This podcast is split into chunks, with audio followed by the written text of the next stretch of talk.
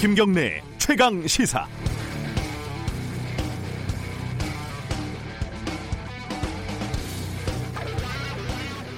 스물 아마 한두 살 무렵이었던 것 같습니다. 크리스마스 오늘 같은 크리스마스 아침에 일어났는데 정말 할 일이 없었습니다. 같이 자취하던 친구하고 서로 멀뚱멀뚱 눈만 쳐다보고 있었죠. 어, 이성 친구가 없는 젊은 솔로들에게 크리스마스는 참 잔인한 날이기도 합니다. 어, 솔로들이 원하는 건 폭설, 지진 해일 이런 재해라는 우스갯소리도 있지 않습니까? 그래서 그때 산에 갔는데요. 운동을 하겠다고 한 건 아니고 시간을 보내야 해서 갔는데 산 꼭대기에 조그만 절이 있어서 들어섰더니 그 예수보살 탄생을 축하합니다. 이런 플래카드가 걸려 있었습니다. 뭐 우스갯소리인데요. 음, 교회를 다니면 모를까 크리스마스가 뭐 특별한 날이겠습니까? 많은 어, 연말에 절정에 있다. 이 위치 때문에 누구는 설레기도 하고 누구는 또 외롭기도 한 날입니다. 하지만 세상은 크리스마스와 관계없이 돌아갑니다. 국회에서는 지금 선거법을 놓고 필리버스터가 오늘 자정까지 아마 진행이 될 것 같고요. 많은 의원님들은 크리스마스 날 본회의장에서 꾸벅꾸벅 졸게 될 겁니다. 그리고 검찰청사에서는 수많은 검사와 수사관들이 휴일에도 출근을 해서 다소 복잡하고 혹은 뭔가 절실한 심정으로 수사 기록을 노려보거나 정권의 핵심들에 대한 구속영장과 공소장을 작성을 할 겁니다. 어, 시진핑과 아베를 차례로 만나고 어젯밤 늦게 귀국을 한 대통령은 오늘 하루쯤 쉴 수 있으려나 모르겠습니다. 코앞에 닥친 법무부 장관 총리 인사 청문회 때문에 그럴 수가 어, 힘들 것 같네요. 최근에 마트에서 우유를 훔치다 잡힌 21세기 한국의 장발장은 그 이후에 답지한 온정에 오랜만에 아니 난생 처음으로 따뜻한 크리스마스를 보낼지도 모르겠습니다. 어젯밤에 퇴근을 할 때 지하철 계단에서 반팔 티셔츠를 입고 벌벌 떨면서 구걸을 하던 거리는 오늘 새벽 어디에서 어떻게 지내고 있을까요? 아, 크리스마스라고 특별한 일을 기대하는 거는 스물 한두 살 절에 가던 시절에 끝이 난 것 같습니다. 다만 하루 쉴 수 있으니까 예수님이 탄생한 일이 그렇게 즐겁고 고마울 수 없는 일입니다. 특별한 이벤트가 없다고 너무 실망 마시고요. 어, 성탄절 아침 저와 함께 하시면 좋겠습니다. 저도 스튜디오에서 혼자 외롭고 쓸쓸합니다. 12월 25일 성탄절 김경래 최강 시사 시작합니다.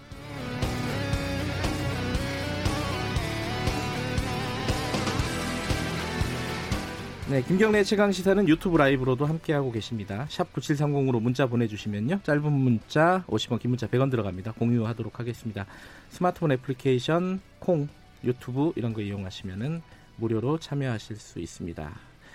주요 뉴스 브리핑부터 시작하겠습니다. 고발 뉴스 민동기 기자 나와 있습니다. 안녕하세요. 안녕하십니까. 크리스마스 날 뭐 하십니까 오늘? 방송하고 있습니다. 우문 현답이군요. 오늘 미세먼지가 또 많다 그래서 네. 뭐 일부 사람들에게는 다행이다 싶을 것 같기도 합니다. 오늘도 그래도 뉴스들이 꽤 있어요. 아까 제가 말씀드렸듯이 국회는 계속 그 필리버스터가 돌아가고 있습니다. 자유한국당이 공직선거법 개정안이 국회 본회의를 통과를 하면 네. 비례대표 후보용 정당인 비례한국당을 창당하겠다. 이런 입장을 밝혔습니다. 네. 자유한국당 김재원 정책위 의장이 어제 국회에서 긴급 기자회견을 열었는데요. 네. 30%를 득표를 해도 60%를 없는 법을 만들어서 정권을 차지하려고 하니까 어떻게 우리가 가만히 있겠느냐 이런 얘기를 했는데요. 위성 정당을 만들어서 당선자 수를 최대한 늘리겠다는 그런 얘기입니다. 네. 자유한국당의 이 같은 구상은 선거법 본회의 통과를 앞둔 상황에서 일종의 선전포고로도 해석이 되고 있고요.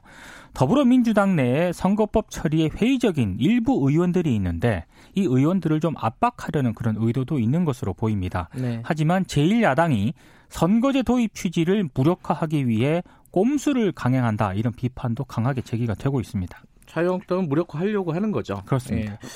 어, 이게 비례 민주당 이런 것도 만들어지지 않을까라는 얘기도 나오고 있고요. 그렇습니다. 예. 이게 좀 2부에서 좀 자세히 좀 알아보겠습니다. 국회가 어떻게 돌아가고 있는지. 그리고 어제 좀 중요한 뉴스가 하나 있었는데 월성 1호기가 원, 영구 정지가 결정이 됐어요. 네. 그러니까 국내에서 이제 두 번째로 고리 1호기에 이어서 월성 1호기가 두 번째로 문을 닫는 노후 원전이 됐는데요. 네. 원자력 안전위원회가 어제 제 112차 회의를 열었습니다. 한국 수력 원자력이 올 2월 신청한 월성 1호기 운영 변경, 허, 변경 허가 안건을 출석위원 7명 가운데 5명의 찬성으로 의결을 했습니다. 월성 1호기는 2015년 이 원자력 안전위원회로부터 10년 계속 운전을 승인을 받아서요. 네. 2022년까지 가동될 예정이었습니다. 그런데 크고 작은 고장이라든가 설비 결함으로 가동률이 떨어졌습니다. 그러니까 한수원이 경제성이 낮다면서 네. 지난해 월성 1호기를 조기 폐쇄하기로 결정을 했는데요. 네. 한수원이 전담 조직을 꾸리고 해체 계획서를 작성을 하는 등 이 월성 1호기 해체 준비에 착수하기로 했습니다. 시민단체인 탈핵 시민행동은 성명을 통해 환영의 입장을 밝혔습니다. 이게 좀 논란이 있는 부분이 있습니다. 지금 국회에서는 그 감사를 결의, 의결을 했지 않습니까? 그렇습니다. 그래서 어, 이 과소 평가를 하고 있다. 지금 한수원 쪽에서 네. 조기 폐쇄를 하려고. 네. 근데 그 부분은 아직 나오지 않았습니다. 감사원 결과는. 그렇습니다. 하지만 지금 위험하고 일단 위험하고 경제성이 떨어진다. 그래서 어, 중단을 하겠다 이런 입장이었고 그게 결정이 된 겁니다. 그래서 네. 이게 오늘 여러 여러 뉴스 신문에서 이거 좀 약간 논쟁적으로 많이 다뤘더라고요. 그렇습니다. 이 부분을. 어제 아베 총리하고 문재인 대통령이 만났습니다. 이 어떻게 됐나요? 양국 갈등 현안에 대한 서로의 입장을 확인을 하고 네. 대화를 통해 조속히 해결하기로 했는데요. 한일 갈등의 핵심인 강제징용 문제와 관련해서는 좀 평행선을 달렸습니다. 그러니까 문재인 대통령은 사법부 판단에 정부가 관여할 수 없다 이렇게 입장이었고 네. 아, 아베 총리 주장은 65년 한일 청구권 협정으로 일단락이 됐기 때문에 아, 한국의 대법원 판결은 부당하다 이런 주장을 계속했습니다.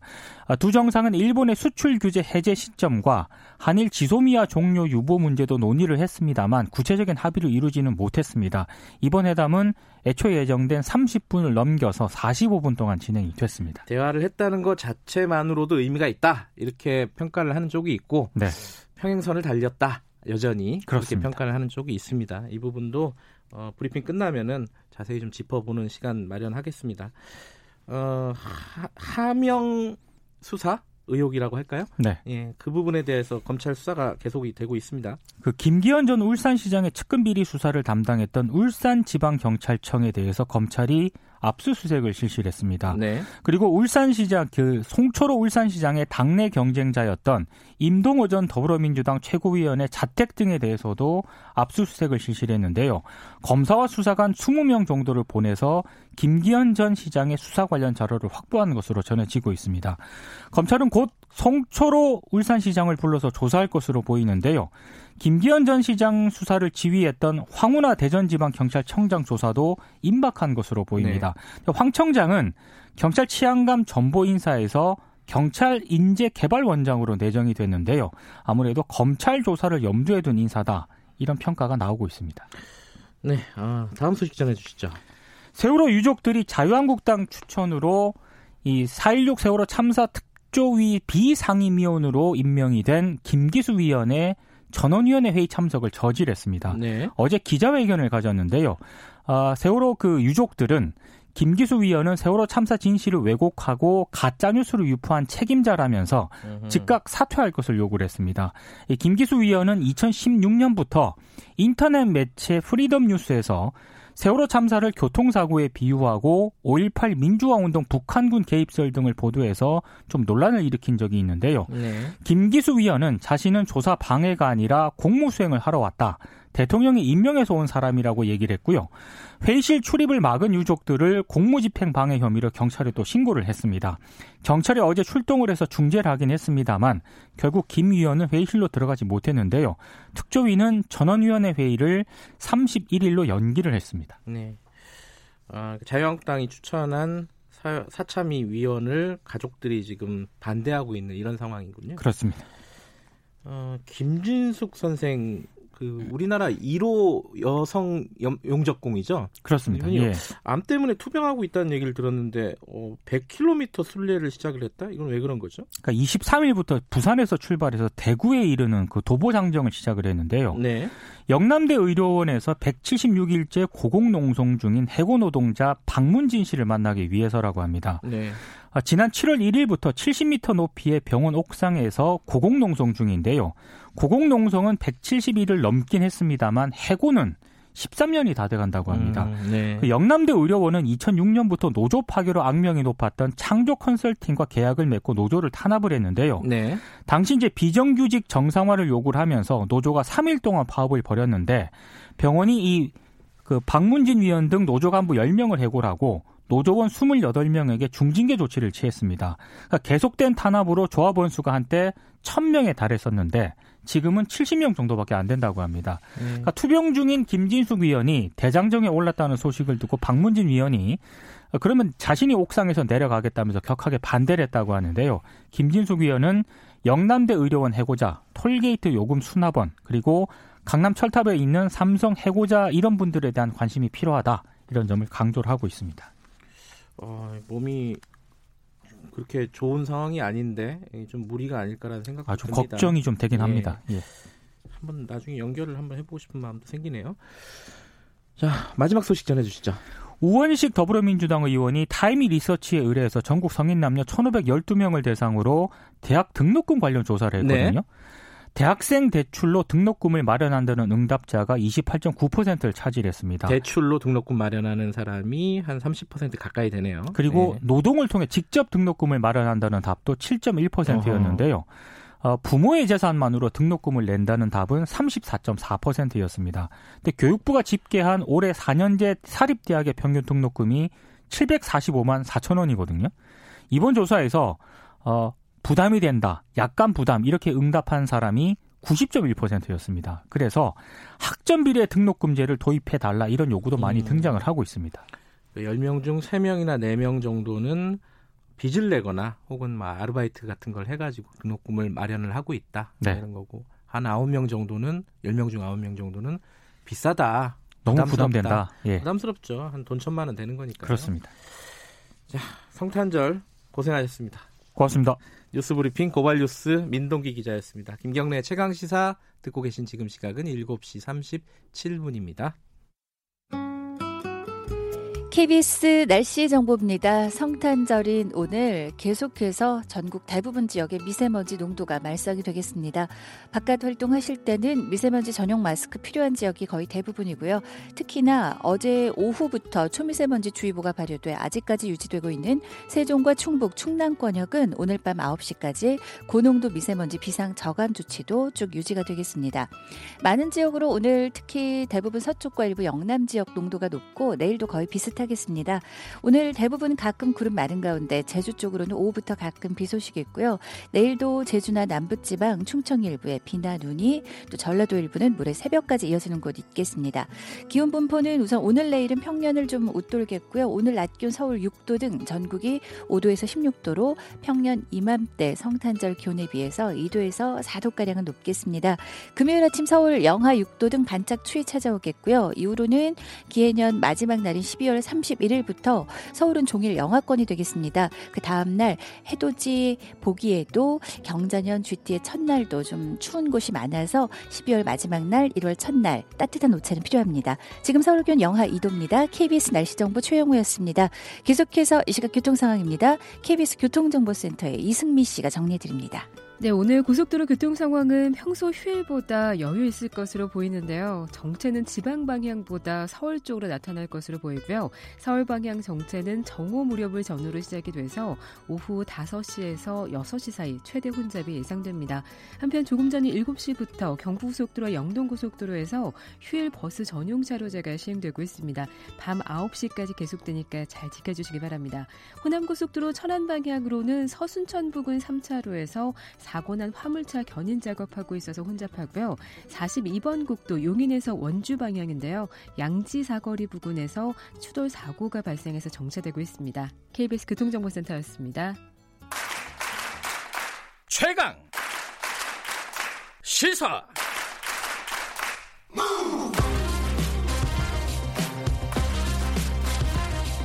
지금 여러분께서는 김경래 기자의 최강 시사를 듣고 계십니다. 네, 김경래 최강 시사 듣고 계십니다. 어제 문재인 대통령하고 아베 총리가 만났죠. 만났는데 여러 가지 평가가 나오고 있습니다.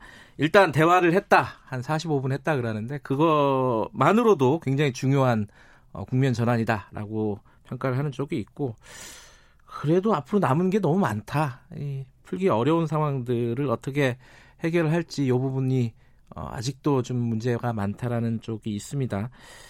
어, 관련된 얘기를 오늘 좀 자세히 좀 짚어보겠습니다. 성공회대 일본학과 양규호 교수님 스튜디오에 모셨습니다. 안녕하세요. 네, 안녕하세요. 네.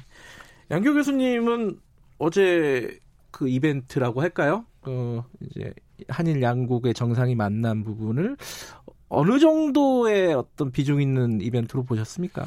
어, 저는 아주 좀 긍정적으로 봤습니다. 네. 그러니까 네. 사실 올해 들어서 한일 관계 좀 최악이었는데요. 네. 7월 초에 일본이 부당하게 수출 규제도 하고 네. 우리도 이제 맞대응 조치로 지소미아 종료 발표도 있었고 네. 그런 것들이 어느 정도 봉합되면서 어, 10월 24일 날 이낙연 총리와 아베 수상 간의 어떤 대화가 있고 그게 네. 이제 거기서 문재인 대통령 친서가 전달이 됐죠. 네. 그러면서 아무튼 연말에 와서는 한일 정상회담에서 솔직하게 의견을 교환하면서 양국 관계를 개선하자. 음. 아, 그리고 대화를 풀어나가자. 이 두 가지가 합의된 것은 일단은 끝이 좋았다. 뭐 끝이 좋으면 다 좋은 거 아니겠습니까? 그렇다고 해서 뭐 낙관할 수는 없지만 예. 일단 금년 1년을 이제 총괄할 때 어, 일단 끝이 좋았으니까 나쁘지 않았다. 네. 어, 그 정도만 좀 평가하고 싶습니다. 일단은 수출 규제 관련해서는요 일본 쪽에서 지금 진행하고 있었던 그게 12월 20일 날 수출 규제가 일부 완화가 됐어요. 그 뭐 포토 레지스치 맞습니다. 예. 어, resist. resist. 예. 예.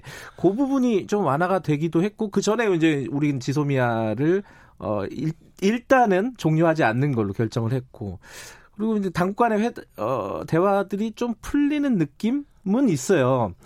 근데 이게 어, 어느 정도까지 풀릴 수 있을 것인가? 원 7월 음. 이전으로 돌아갈 수 있을 것인가? 수출 관련된 규제가 이 부분이 핵심이잖아요. 우리가 볼 때는 그렇습니다. 이제 그러니까 문재인 대통령도 7월 1일 이전으로 원상 복귀를 시켜야 된다는 이제 그런 그렇죠. 말씀하셨거든요. 네. 근데 지금 이제 세 가지 가운데서 photoresist, 에칭가스, 플루오린 폴리이미드였는데 네. 이거 셋다 이제 반도체하고 디스플레이 만드는데 핵심 소재입니다. 네. 그런데 이제 확실하게 풀어준 것은 이번에 풀어준 것은 어, photoresist입니다. 예. 감광재. 예. 두개 부분은 안 풀렸지만 사실상 지금 수입하는데 어떤 저 애로사항은 없습니다. 그렇다고 하더라고요. 예, 그러니까 예. 에칭가스도 이제 그동안 막혀 있다가 액체가 풀리고 기체가 풀렸거든요. 네. 그리고 이제 폴리미도 그대로 수입되고 있고 사실은 이제 에칭가스 같은 것은 우리가 지금 대부분 다 국산화에 지금 성공했고 네. 또 테스트핏에 들어간 것도 있습니다. 그런 점에서는 수출 규제라는 이제 명목은 있는데 일본에서 이제 카드는 지고 있는 거죠. 음. 언제든지 다시 할 수도 있고. 네네. 네. 그다음에 이제 이게 우리가 화이트 국가에서 배제됐기 때문에 개별허가 이제 그걸 이제 캐치홀이라고 그러는데 네. 아무거나 잡아가지고 1,200개 이르는 전략 물품에 대해서 일본이 어, 언제라도 이걸 그 개별 허가제로 전환시킬 수 있거든요. 근데 그 점은 약간 이제 신경이 쓰는 대목이기 때문에 우리가 그것을 완전히 풀어주지 않으면 우리도 지소미아 한일 군사정보 보호 협정을 어 다시 재검토하겠다는 식의 지금 이야기를 하고 있고 네. 근데 그 점에서는 이제 협상이 진행 중인데 사실상 일본이 수출 규제 하고는 있지만 실질적으로는 지금 그 수입하는데 그 고충은 별로 없습니다. 애로사항은 별로 없습니다. 근데 우리가 이제 지소미아 종료를 잠정 유보한 상황이고 거기에 대한 반대급부로 지금 대화가 시작이 된 거 아니겠습니까?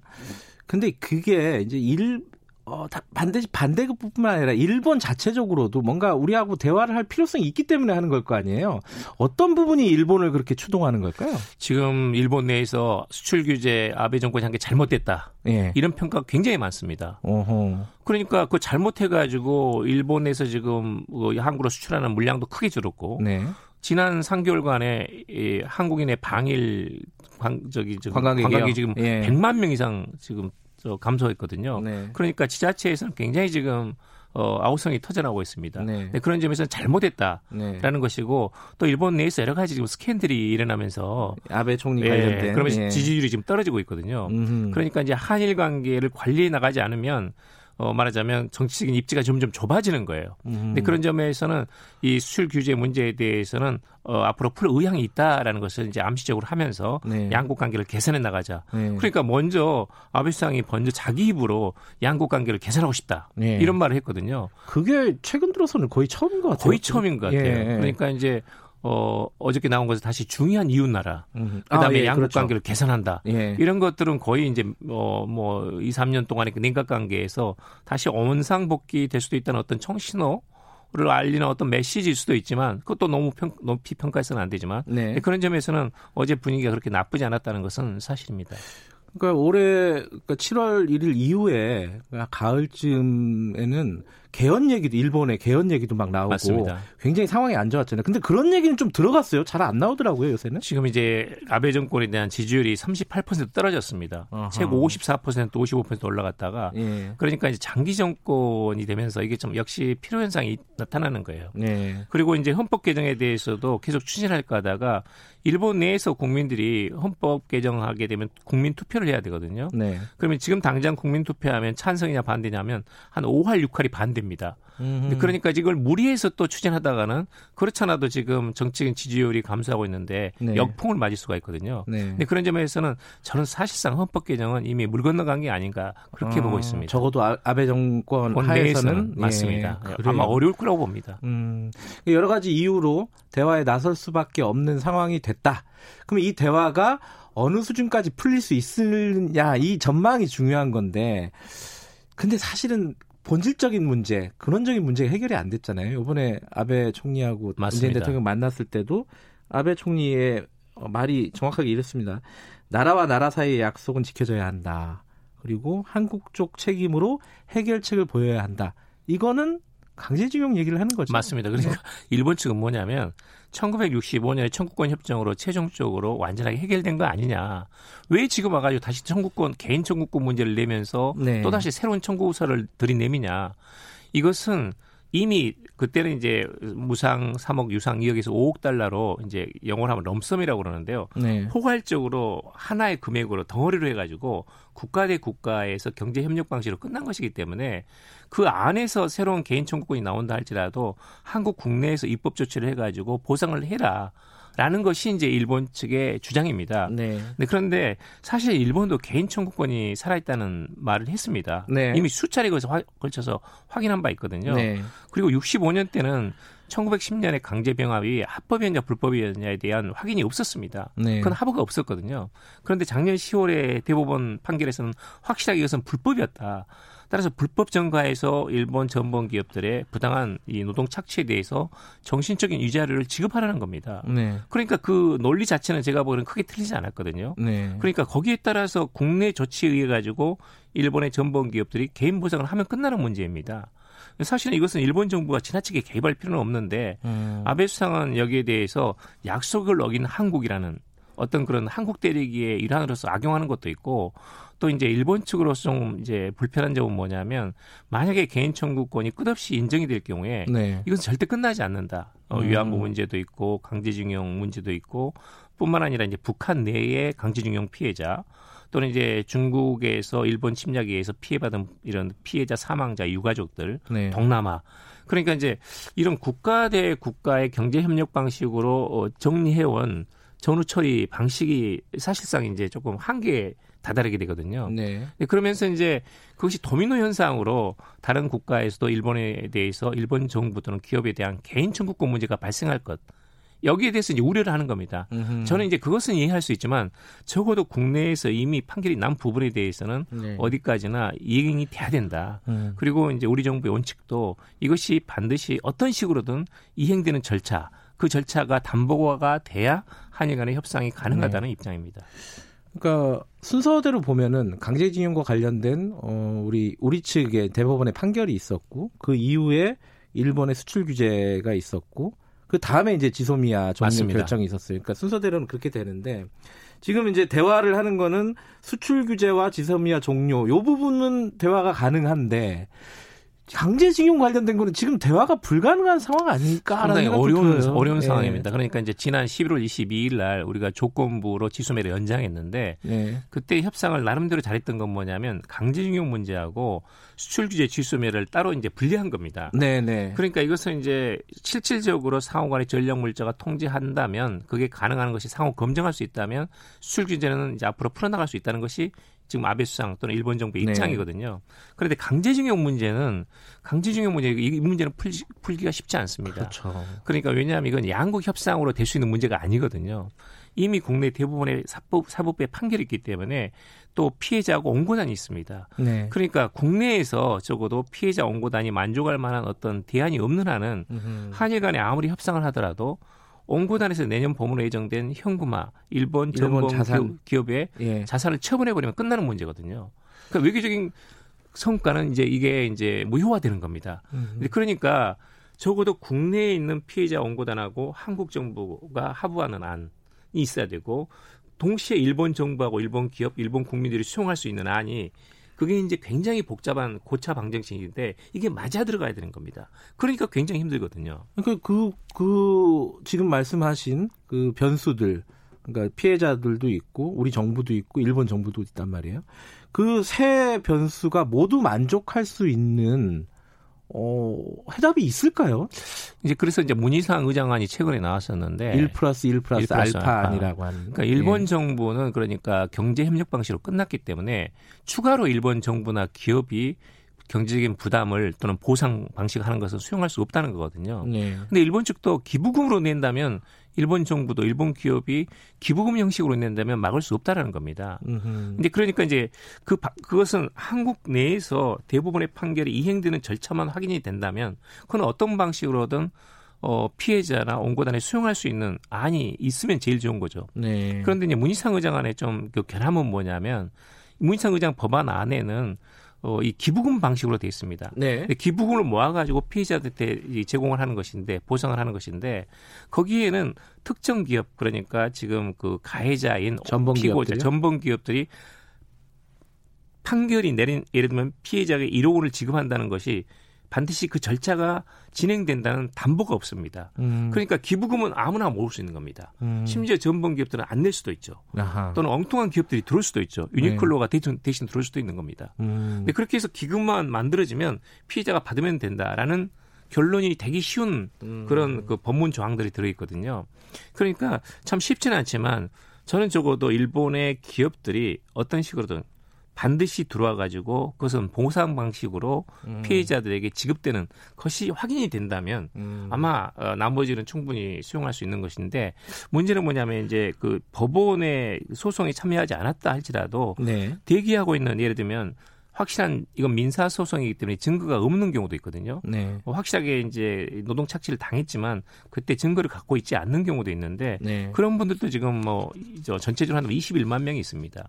그러니까 대법원에서 지금 걸려 있는 아예 1000명 정도가 아니라 사실은 이제 모집단이 21만 명으로 늘어날 수가 있거든요. 네. 그러면 이제 이 보상 국가 보상의 범위 또는 예산이 수조 또는 수십조 원 단위로 늘어나는 겁니다. 으흠. 근데 거기는 이제 국민적인 합의가 필요하거든요. 국민의 혈세이기 때문에.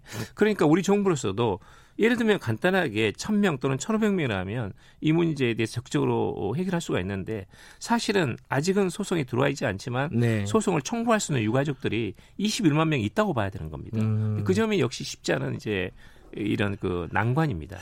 그 여론도 그 문희상 의장 안에 대해서 그렇게 우호적이지가 않아요. 어, 반대하는 의견들이 훨씬 더 많은 상황이고. 근데 이제 그런 자산 현금화, 자산 매각 절차가 진행되기 전에 어떤 안을 좀 만들자라는 게 이제 문희상 맞습니다. 안의 어떤 어 뭐 진정성이죠, 사실. 예, 그렇게 하는데 네. 여론은 좋지 않고. 맞습니다.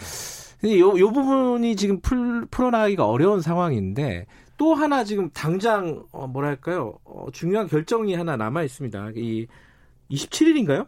헌법재판소가 한일 위안부 합의 여기에 관련해서 위헌 여부를 판단하는 그런 절차가 지금 예정돼 있지 않습니까?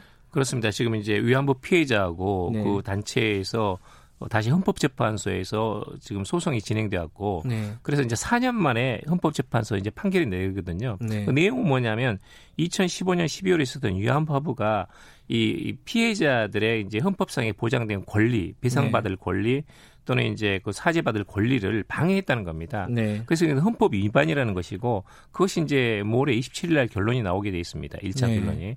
그런데 그 결론 자체는 그러니까 위안부 합의 자체가 개인의 어떤 그런 그 권리를 침해했느냐 여부지. 그렇죠. 이것 자체가 이제 외교적인 그 과정하고 어떤 건 연관이 있느냐는 따지지 않습니다. 그렇죠. 물론 그런데 네. 그게 그런데, 아마 그렇게 해석될 거란 말이죠. 맞습니다. 예. 그러니까 말씀대로 사실은 이제 2015년 12월에 위안부 합의도 2011년에 8월에 있었던 헌법재판소 그러니까 빨리 협상을 하라는 결론이 있었거든요. 네. 거기에 따라서 4년간 끝에 그렇게 나온 겁니다. 그러니까 이제 파장은 분명히 있을 가능성이 높습니다. 그렇지만 음. 우선 당장 한일 간에 심각한 외교적인 갈등을 야기하는 상태는 아마도 되지 않을 거다. 그렇지만 불시로 굉장히 강하게 작동할 가능성은 있죠. 네.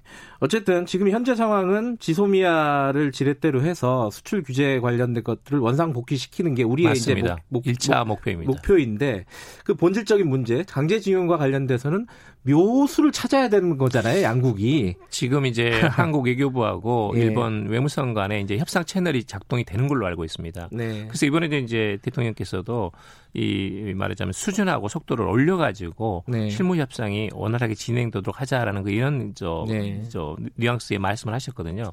그런 점에서는 저는 이게 어렵지만 풀어야 됩니다. 이제 음. 현금화하는 과정은 피해야 됩니다. 음. 그렇게 될 경우 이제 한일 관계는 이제 음. 걷잡을 수 없는 관계 악화로 또 치닫게 될 가능성이 있거든요. 알겠습니다. 그런 점에서는 좀 이제 지혜가 필요합니다. 올해 얼마 안 남았네요. 내년 초까지 이렇게 묘수를 찾을 수 있을지 한번 지켜보도록 하겠습니다. 오늘 스튜디오에 성탄절에 나와주셔서 감사합니다. 네, 감사합니다. 아, 양기호 교수님이었습니다. 김경래 최강기사 1부는 여기까지 할게요. 2부 8시 5분에 뉴스 듣고 돌아옵니다.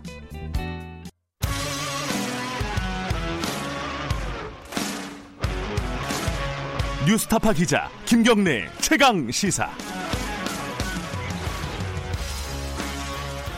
네, 김경래의 최강기사 2부 시작하겠습니다. 오늘 성탄절 크리스마스 아침입니다. 어, 뭐 종교가 있든 없든 성탄절 아침에는 크리스마스는 어떤 의미가 있을까 이런 거 한 번쯤은 생각해 보지 않겠습니까? 어, 오늘은 기독교 원로이신 손봉호 고신대 석좌 교수님 연결해서 이 얘기를 좀 여쭤볼게요. 교수님 연결돼 있죠? 안녕하세요. 네네 안녕하세요. 네 교수님 오늘 교회 가시나요? 예, 어, 조금 이따 갈 겁니다. 예. 가시면 기도를 하실 텐데 어, 어떤 기도를 하실 예정이십니까 오늘 어, 올해 성탄절에는? 예, 세상이 그 크리스마스의 정신과 너무 멀리 떨어져서 예. 너무 안타까워가지고 예. 어, 조금이라도 좀 우리가 그 크리스마스 정신에 부합하는 그런 삶을 살게 해주십시오. 아. 그렇게 기도할 것입니다. 그 세상이 크리스마스 정신과 너무 멀리 떨어져 있다. 이게 어떤 의미죠? 구체적으로는? 에, 크리스마스 정신은 예.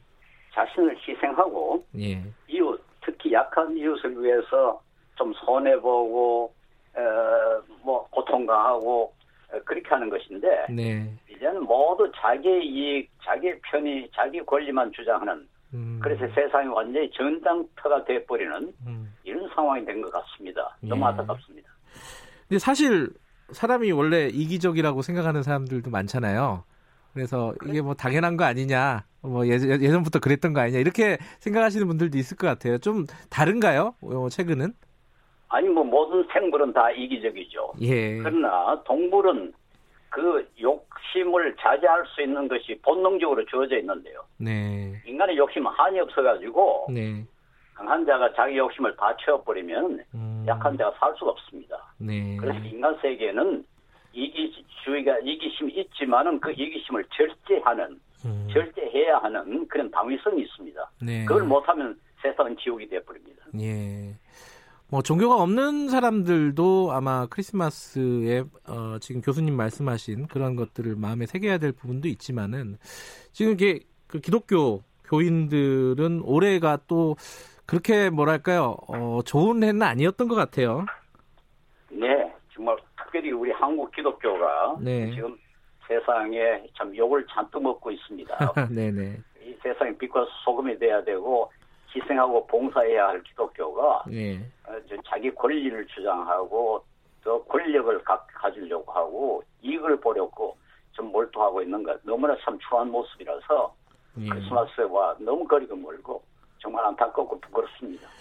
어, 사실 이제 개신교 교세가 최근 들어서 좀 기울고 있다 이런 보도도 많이 봤습니다. 그러기도 하고 어, 개신교가 여기저기서 좀 아, 지금 교수님 말씀대로 좀 욕을 많이 먹고 있다. 어, 이런 얘기도 많이 듣는데 왜 그런 것 같으세요? 뭐몇 가지 이유가 있는데요. 네. 에, 가장 중요한 이유는 한국 기독교가 그동안에 수적으로 아주 성공을 거뒀습니다. 네. 그러니까 조금씩 조금씩 세속화돼 가지고 네. 아, 세상에서 돈도 좀 벌고 명예도 얻고 권력도 좀 누리자 음. 이런 유혹이 생겨난 겁니다. 네. 그래서 그 본래 십자가 정신과는 아주 거리가 먼 이상한 그런 그 타락한 종교가 되고 말았습니다. 음. 이것이 가장 중요한 원인입니다. 뭐 여러 가지 그런 모습들을 저희들이 1년 동안 많이 봤습니다. 특히 뭐 대형 교회의 비리라든지 뭐 세습 문제라든지 뭐 이런 부분들도 봤는데 이런 부분들은 어, 좀 교회 내에서 자정작용들이 좀 있, 지 않을까 싶은데 잘 안 돼요. 왜 그런 거예요, 이거는? 그러게요. 그 지도자들이 네. 에, 돈이나 권력이나 명예에 관심을 갖게 되면은 네. 설교를 통해서 그걸 자꾸 정당화하게 되고요. 음. 교인들은 거기에 또 세뇌가 돼가지고 그걸 지지하게 되고 나중에는 어, 서로 이 상호작용을 하면서 나빠지고 있는 겁니다. 음. 어, 그러니까 외부에서 상당히 강한 그 비판이 들어가도 어, 자기들이 그 변화할 수 있는 온갖 이유를 다 만들어 가지고 그걸 강화하기 때문에 네. 정말 고쳐지질 않습니다. 그, 그 관련해 갖고 이 얘기를 안 여쭤볼 수가 없을 것 같아요. 최근에 이제 가장 뭐 뭐랄까요 어, 논쟁의 대상이 되고 있는 논란의 대상이 되고 있는 목사분이 전광훈 목사입니다. 한국 기독교 예. 총연합회라는 또 그 큰 단체의 대표이기도 하고요. 이 정광훈 목사 같은 분들이 지금 이게 정치적인 어떤 발언이나 행동들을 하고 있단 말이에요. 이 부분은 어떻게 보고 계세요? 기독교인이 정치하는 것을 잘못됐다고 할 수는 없어요. 네. 그러나 목사는 정치하는 사람이 아닙니다. 아. 마치 뭐 정치인이 목사가 될 수 없는 것처럼 예. 정치하면서 목사할 수 없는 것처럼 목사는 교회 본지 본무에 네. 그 충실해야지 정치해서는 안 됩니다. 특별히 기독교는 정치와는 거리가 먼 종교입니다. 예, 예수님 시대에도 많은 사람들, 특히 제자들조차도 네. 그 어, 메시아를 정치적 메시아로, 즉 이스라엘을 로마로부터 독립시켜주는 그런 전 정치적 지도자로 기대를 했습니다. 그런데 네. 예수님은 끝까지 그 유혹에 넘어가지 않고 아하. 정치보다는 훨씬 더 고상한 사랑, 희생, 봉사, 겸손 이것을 가르쳤습니다. 음흠. 그것이 기독교지 기독교는 그렇게 정치하는 그런 하급 종교가 아닙니다. 그 근데 정광훈 목사 쪽은 이렇게 얘기를 해요. 이 정치를 하고 현실에 참여하는 것은 교회의 당연한 의무다. 예수님의 가르침이다 이게. 어, 이거는 잘못된 얘기인가요? 그러면은? 현실에 참여하되 네. 현실에서 아, 약한 자를 돕고 음. 정의를 추구하고 네. 평화를 이룩하는 그런 정치를 해야죠. 음. 권력을 추구하는 정치는 아주 하급 정치입니다. 아하. 그리고 종교가 그런 하급 정, 정치를 할 수는 없고 특별히 네. 기독교는 네. 그렇게 해서는 절대로 안 됩니다. 아, 그 권, 그러니까 정치도 여러 가지가 있는데 권력을 추구하는 정치는 굉장히 하급 정치고 기독교가 추구해야 될 정치가 아니다 이런 말씀이시네요. 그렇습니다. 기독교는 네. 평화, 돕는 그런 방식으로 정치를 해야죠. 그런데 이 정광훈 목사 같은 사람들이 사실 뭐 어느 정도인지 뭐 숫자로 따질 수는 없지만은 일정 정도 세력이 있습니다. 어, 그러니까 그런 추종하는 그 교인들이 있는 거고요. 그리고 그 사람들에게는 이 정광훈 목사 같은 사람들의 활동이 설득력을 지금 갖고 있는 거잖아요. 왜 그런 현상들이 어, 지금 한국 교단에서는 벌어지고 있다고 보세요? 몇 가지 이유가 있습니다. 네. 하나는 어, 한국 기독교가 타락해서 네. 돈, 명예, 권력에 관심이 생겼다는 것. 네. 또, 또 하나는 어, 북한으로부터 월남한 분들 가운데 상당수가 예. 북한에서 박해를 받은 기독교인들입니다. 그래서 아하. 한국 기독교는 반공 정신이 좀 강해요. 예. 그런데 마침 이 좌파 정부가 일어나서 북한의 유화적인 그런 태도를 취하니까 위기감을 느낀 겁니다. 음흠. 그 위기감을 어, 몇 정, 이 목사들이 이용해서 네. 정치적인 활동으로 지금 끌고 간다고 그렇게 봅니다. 예. 그러면 지금 이제 전체적인 교단의 어떤 생각과는 다른 거잖아요. 이 정광훈 목사 같은 그 쪽 사람들의 얘기는 이, 이 부분들을 어떻게 좀 규제하고 어, 좀 올바른 길로 좀 인도할 수 있는 그런 어, 그런 게 없을까요? 그 한국 교단에? 개신교는 네. 천주교나 불교처럼 그래서 중앙 에, 그런 기관이 없기 때문에 네. 모두가 다 자기 원하는 대로 자기가 좋아하는 대로 행동하는 네. 그런 상황입니다. 예. 네, 그래서 어떤 사람이 그렇게 뭐 좀 기독교 정신에 어긋나게 행동하더라도 네. 규제할 방법이 없어요. 예. 어, 항기총은 사실은 이름이 항기총이지 네. 실제로는 한국 기독교를 대변하지 않습니다. 아하. 기독교 어, 대, 부분의 그 큰 교단들이 다 탈퇴했고 음흠. 지금은 그 군소 교단 몇 개만 남아 있는 네. 이름만의 항기총이지 예. 실제로 한국 기독교를 대변하지 않습니다. 예. 이번 이제 총선이 얼마 안 남았어요. 근데 총선 때마다 사실 기독교 이름을 걸고 어, 출마하는 그런 당들이 만들어집니다. 어, 기존에 있기도 하고요. 그런 건 어떻게 봐야 될까요, 교수님? 기독교 정당은 그 자체로 잘못됐다고는 할 수 없어요. 유럽에도 뭐 그런 예, 정당들이 그렇죠. 예. 그러나 유럽의 그 기독교 정당들은 기독 교회와는 아주 전혀 다릅니다. 아하. 그건 기독 교인들이 평신도들이 예, 그 자기들의 이념에 따라서 기독교 정당을 만드는 것이고 네. 그 교회가 그들을 예, 지지한다 그런 건 예, 전혀 어, 사실 아닙니다. 네. 어, 그러니까 기독교 정당들이 나와서 교회는 그와 관계해서는 안 됩니다. 교회는 사랑과 평화를 전하고 네. 예수님의 복음을 전하는 곳이지 정치하는 기관이 아닙니다. 알겠습니다. 어, 교수님 마지막으로요. 어, 우리 청취자분들에게 이 예수님의 어떤 정신, 가르침, 성탄절 보내면서 좀 한 번씩 곱씹어야 될 부분이 어떤 부분인지 말씀 듣고 마무리할게요. 예, 예 예수님이 가르치시는 평화, 정의, 희생, 봉사는 네. 저 기독교에 국한된 가치가 아니고 네. 보편적인 가치들입니다. 네. 우리 모두가 조금씩이라도 어, 자기를 낮추고 조금 절제하고 좀 불쌍한 이웃을 위해서 손에 좀 보고 희생하면은 네. 이 세상이 아주 평화로워지지 않겠습니까? 네. 우리 모두가 그 정신에 따라서 조금씩이라도 노력하면은 네. 우리 사회가 아주 사람이 살만한 사회가 될 것입니다. 네. 아, 성탄절 아침에 이렇게 좋은 말씀 해주셔서 감사합니다.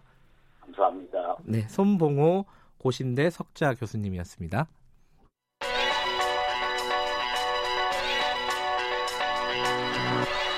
최강 시사 김수민의 눈.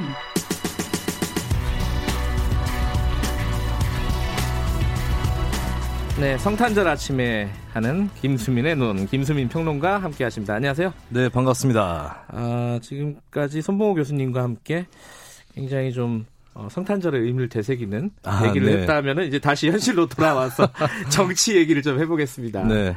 지금 필리버스터 계속되고 있는 거죠? 예, 그렇습니다. 23일에 선거법 개정안 상정과 함께 국회에서 필리버스터 무제한 토론이 시작이 됐죠. 네. 예, 오늘 임시국회 마지막 날이라서 이 필리버스터는 이제 별도의 종결 절차가 없으면 임시국회 끝날 때까지 이어지게 되는 자정까지 하는 거예요? 예, 그렇습니다. 음. 그래서 어 일단은 현재 필리버스터를 가동한 의원들이 스스로 종결할 의사는 없어 보이고요. 네. 그리고 다른 의원들이 국회의원 5분의 3을 넘어서서 이거 종결해 달라 하면 종결이 되는데 그 정도 숫자도 안 됩니다. 음. 그래서 일단은 오늘 임시국회 마지막 날까지 필리버스터가 이어질 것 같아요. 오늘 종료를 하고 아, 이게 참 제도라는 게 참 어려운 건데 네. 내일 다시 임시국회 회기를 다시 시작하는 거죠? 예, 그렇습니다. 임시국회 소집 요구는 뭐 하기 쉬운 거라서 네. 전체 의원 중에서 한 50명 정도 네. 예, 이렇게 소집 요구를 하면 바로 열릴 수 있는 것이기 때문에 이 필리버스터를 건 안건은 임시국회 시작할 때 자동으로 표결에 붙여집니다. 음. 그래서 내일 임시국회가 열리면 어, 곧바로 선거법 개정안이 어, 처리가 될 전망이죠. 잠깐만. 그러면 내일 바로 그 선거법부터 처리를 할 예정인가요? 민주당 입장에서는 어떻습니까? 그렇죠. 일단 필리버스터가 아. 걸린 법안은 그 다음 회기에서 자동으로 표결에 음. 올려지게 돼 있습니다. 예. 지금 필리버스터에 보니까 자유한국당만 하는 게 아니라 물론 이제 찬성 쪽 네. 선거법을 찬성하는 쪽도 하고 있어요. 뭐 민주당도 하고 정의당도 하고 하고 그렇습니다. 있는데 근데 반대하는 쪽 보니까 바른미래당 의원들도 나오더라고요. 네. 그죠? 근데 바른미래당 의원인데 지상욱 의원이 가세를 했거든요. 예. 근데 지상욱 의원은 현재 새로운 보수당이라는 예. 그 신당을 추진하는 의원 중에 쪽이죠? 그렇습니다. 예. 한 명입니다. 그래서 이들 의원을 빼면은 더불어민주당 129석, 대한신당 8석, 정의 정의당 6석, 민주평화당 5석, 그리고 어, 선거법 개정에 찬성하는 무소속 4석, 여기만 합쳐도 152석 음. 국회 과반 의석이거든요. 그러니까 바른미래당 다 빼도 그렇습니다. 예. 여기에 바른미래당 당권파까지 합치면은 예, 이들 의원만 다 규합이 돼도 선거법 음. 개정안은 가결이 될 것 같습니다. 그러니까 일부 바른미래당 의원 중에 일부 뭐 반대 의사를 밝혔 밝힌다 하더라도 네. 수적으로 보면은 통과하는 데는 무리가 없을 것 같다. 뭐 그렇습니다. 뭐 이런 거네요. 그렇죠. 네. 지금까지 이제 사실 바른미래당이 이 패스트트랙 전국에서 키를 쥐고 있었어요. 네네. 4월 달 생각해 보면요. 네. 근데 지금은 또 그렇지는 않은 것 같고요. 그죠? 그렇습니다. 이 지금 이, 이 상황은 어, 전체 국회 상황에서 어떤 영향을 줄지 한번 좀 보죠. 네, 바른미래당이 패스트트랙에서 키를 쥐고 있었던 것은 패스트트랙 가동할 때는 국회의원 과반이 아니라 음. 60% 수준이었거든요. 55분의 3?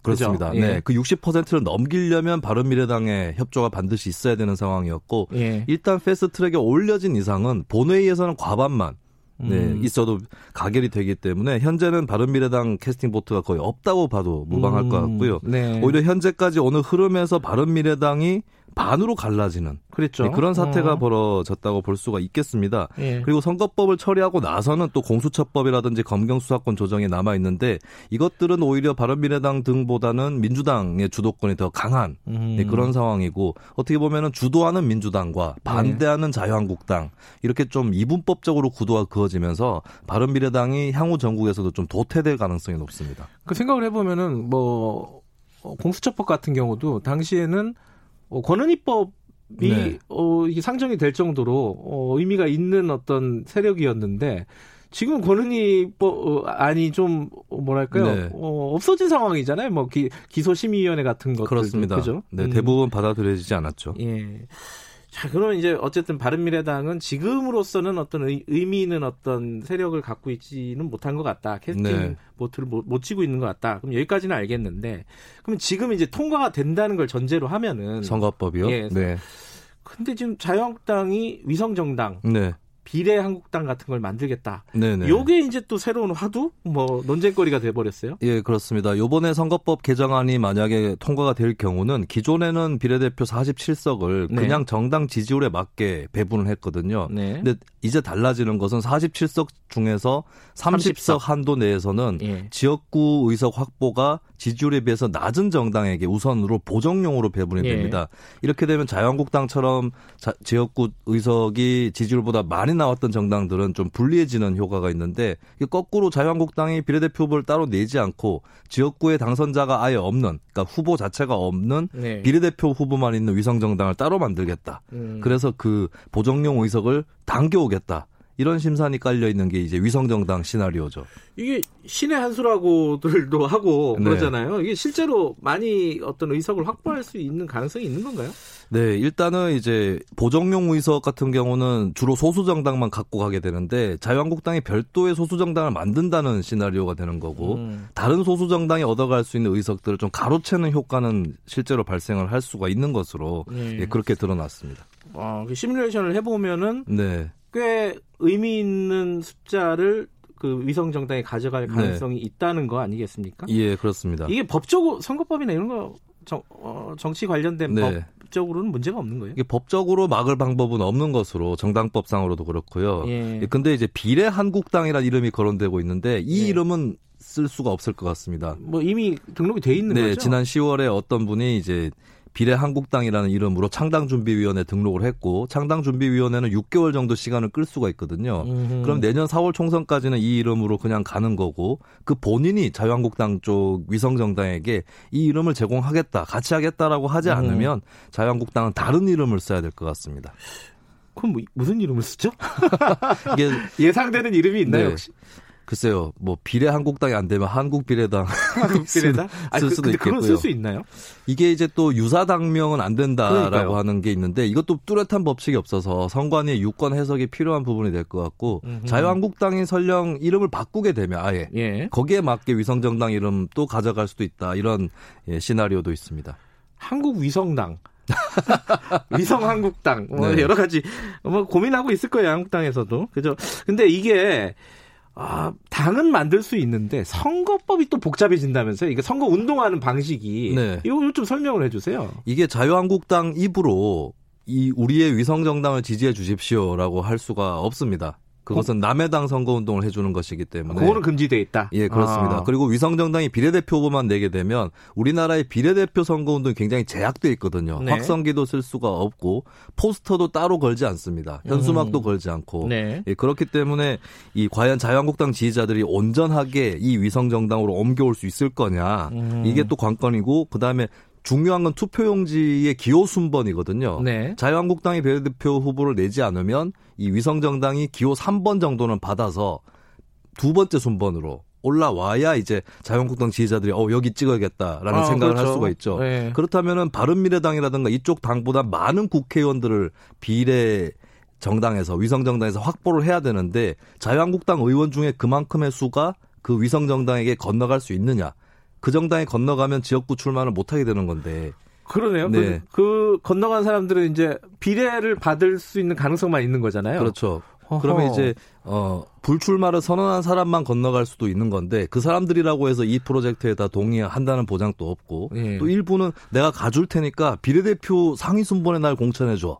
이런 얘기를 또 할 수도 있는 것이죠. 아, 이게 좀 함수가 복잡하네요. 근데 예. 실제로 근데 어 선거 결과 이 위성 정당이 가정이지만은 네. 어떤 일정 정도의 의석을 차지하면은 아, 우리 한국당하고 달라. 이럴 네. 수도 있는 거예요, 나중에. 그렇습니다. 사람 일을 또 안미를 모르는 거기 때문에 네. 자유한국당이 그 위성정당을 막 통제할 수가 없습니다. 네. 그래서 비례대표 후보 순번 정하는 데서부터 시작해서 선거 끝나고 설령 결과가 좋았다 한들 자유한국당 마음대로 움직인다는 보장이 없기 때문에 이것도 좀 불투명한 시나리오다 라는 그런 얘기도 많습니다. 근데 지금 이게 지금 임시국회 그러니까 지금 어 총선 전에 처리해야 될 것들이 네. 선거법만 있는 게 아니라 지금 패스트트랙에 올라가 있던 여러 가지 것들이 있지 않습니까? 그렇습니다. 공, 공수처법, 검경수사권 조정, 유치원 3법 음. 이렇게 있고요. 그리고 예산 부수 법안 예. 또 같이 있습니다. 이거는 빨리 해야 되는 거 아니에요? 예, 예산 부수 법안 굉장히 급한데 여기에 이제 자유한국당이 무더기 수정안을 낸 상태라서 이 수정안들을 다 음. 표결해야 되는 그런 어, 거거든요. 그러다 보니까 이제 어, 이 예산 부수 법안하고 패스트 트랙 법안을 좀 섞어서 표결하는 그런 시나리오도 가능하지 않을까 그런 생각도 듭니다. 유권자들이 여기까지 알아야 되는 가 싶기도 해요. 이런 전략들까지. 네. 어쨌든 간에 그런데 지금 또 하나 좀 변수로 물려 있는 게 네. 인사청문회 일정도 잡혔어요, 지금. 네, 그렇습니다. 이건 어떻게 되는 거예요? 네, 인사청문회 같은 경우는 법안 통과하고는 좀 다르기 때문에 무작정 지연시키는 게 불가능합니다. 이를테면은 음. 국무총리 후보자 같은 경우는 이제 어, 정부에서 임명동의 요청을 하면 뭐 어느 정도 시일 내에 인사청문위원회 다 구성을 해야 되고 음. 안 하면은 의장이 또 직권으로 위원을 임명을 할 수가 있거든요. 아, 예, 그래서 이제 시한 자체는 촉박하지 않은데 네. 문제는 이 아직까지 남아 있는 패스트트랙 법안들 이것 때문에 경량의 정치권이 휘말릴 것이고 음. 그다음 좀 순탄하게 막 여야가 합의해서 돌아가는 네. 그런 그림을 좀 기대하기는 어렵지 않을까. 예, 그런 의미에서는 내년 총선 거의 직전까지 여러 가지의 쟁점들로 국회가 굉장히 어, 시끄럽지 않을까 그렇게 전망이 됩니다. 혹시 그러니까 추, 추미애 장관 후보자 같은 경우에는 뭐 30일 날 네. 지금 예정이 돼 있잖아요. 그렇습니다. 그것도 뭐 이게 어떻게 될지는 모르겠지만은 네. 혹시 총선 전까지 네. 국무총리가 임명이 안 되는 그런 상황도 발생할 수 있어요? 그거는 뭐 충분히 발생할 수도 있겠죠. 왜냐하면은 이제 야당에서 워낙 반발을 하고 일정이 제대로 안 잡힌 상태에서 음. 정부에서 너무 무리하게 안 밀어붙이는 게 낫겠다라고 판단을 내린다면 아하. 총선 이후로 미루는 시나리오 이건 아주 가능성이 높다고 볼 수는 없겠지만 예. 예 배제할 수는 없다 이렇게 정리를 하고 싶습니다. 국회 얘기만 하면 뭐 머리가 복잡합니다. 네. 자, 여기까지만 듣고 이제 크리스마스 잘 보내시기 바라겠습니다. 예, 고맙습니다. 예, 김수민의 눈이었습니다. 김경래 최강 시사 2부는 여기까지고요. 잠시 후에 3부에서 뵙겠습니다. 일부 지역국에서는 해당 지역 방송 보내드립니다.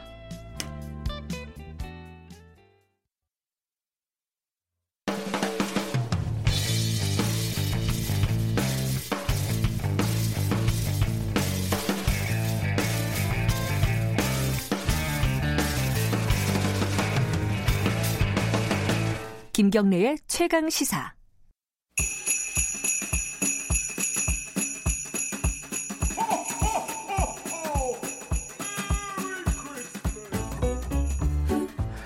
수요일마다 돌아오는 최강 시사 영화 코너 스포일러. 오늘은 크리스마스 특집으로 함께합니다. 2019 영화계 총결산.